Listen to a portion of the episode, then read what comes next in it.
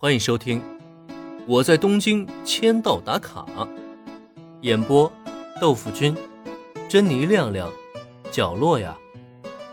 上了我的贼船，你还想跑？田井中律无视掉了平泽唯，那是因为他很清楚，唯这个孩子还是音乐小白，仅仅是吉他演奏就已经很吃力了，再加上个吉他弹唱，难度将会成倍的增加。所以根本就不能把他考虑在内，而林恩呢，他则是只想单纯的逗一逗戴维，觉得这妹子呆萌的模样很有趣，纯粹就是恶趣味罢了。眼见时机也差不多了，他自然没有必要继续让戴维失落下去。哎，我我可以吗？我来担任主唱。突然之间的峰回路转，让平泽唯还没有立即回过神来。下意识用指尖指了指自己鼻子，这妹子呆萌的表情还真叫一个可爱啊！暂时是这么定的，不过具体如何呢，还要看你接下来的训练了。毕竟唱歌啊，不是光声音好听就足够的，关于气息的运用、各种发音的技巧，我会在接下来一一教给你。所以平泽同学，接下来等待你的将会是一场艰苦的战役啊！你做好准备了吗？戴维当然是要来当主唱，这一点是毋庸置疑的。不过，同样的，林恩也不会让他去瞎胡唱，必然要经过系统训练，让他成为一名合格的乐队主唱。我我我能说我还没准备好吗？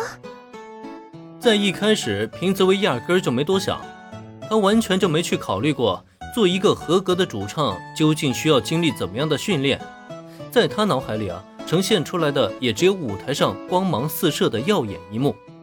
可现在，随着林恩的话，戴维才终于反应了过来，仅是一个吉他弹奏，自己就已经晕头转向了。现在还要再加上一个主唱训练，气息、发音，那都是什么呀？他他能退出吗？抱歉啊，既然你决定来担任主唱，那你就别想跑了。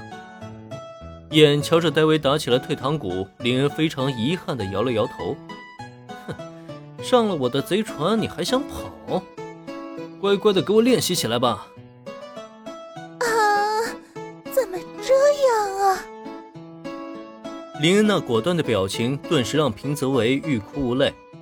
这明明吉他还没学会呢，结果呢，又给自己增添了新课程，这日子是真没法过了呀！